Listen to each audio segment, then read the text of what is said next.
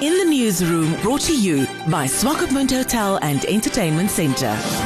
The newly established Beef Value Chain Forum aims to create a sustainable, profitable beef value chain by processing meat products before export. The establishment of this forum has put the spotlight firmly on exports and quotas. Only 25% of all cattle marketed in 2021 was slaughtered at export abattoirs. According to Dr. Kobus Laubscher, the well-known agricultural economist, there is room to enlarge our export market. He talks to In the Newsroom. A basket of exportable meat cuts from Namibia, maybe meat expansion. Uh, I'm not on top of what exactly the, the composition of those are, but uh, the way I understand the market assessments that have been done is there is room for improvement. Uh, some, secondly, one can uh, also investigate the, the reach of the product market. Are we not over concentrated in certain markets?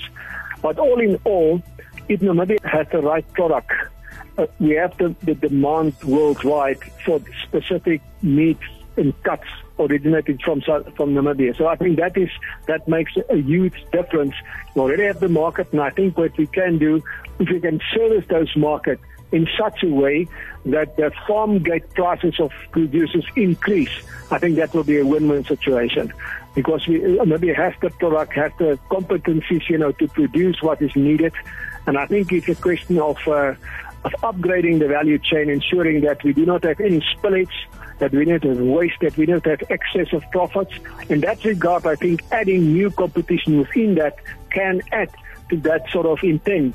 But too many competitors can also be detrimental to a market because then you engage in cutthroat pricing, etc., and that's not in the benefit of anybody in the market. In the newsroom, brought to you by Swakopmund Hotel and Entertainment Centre.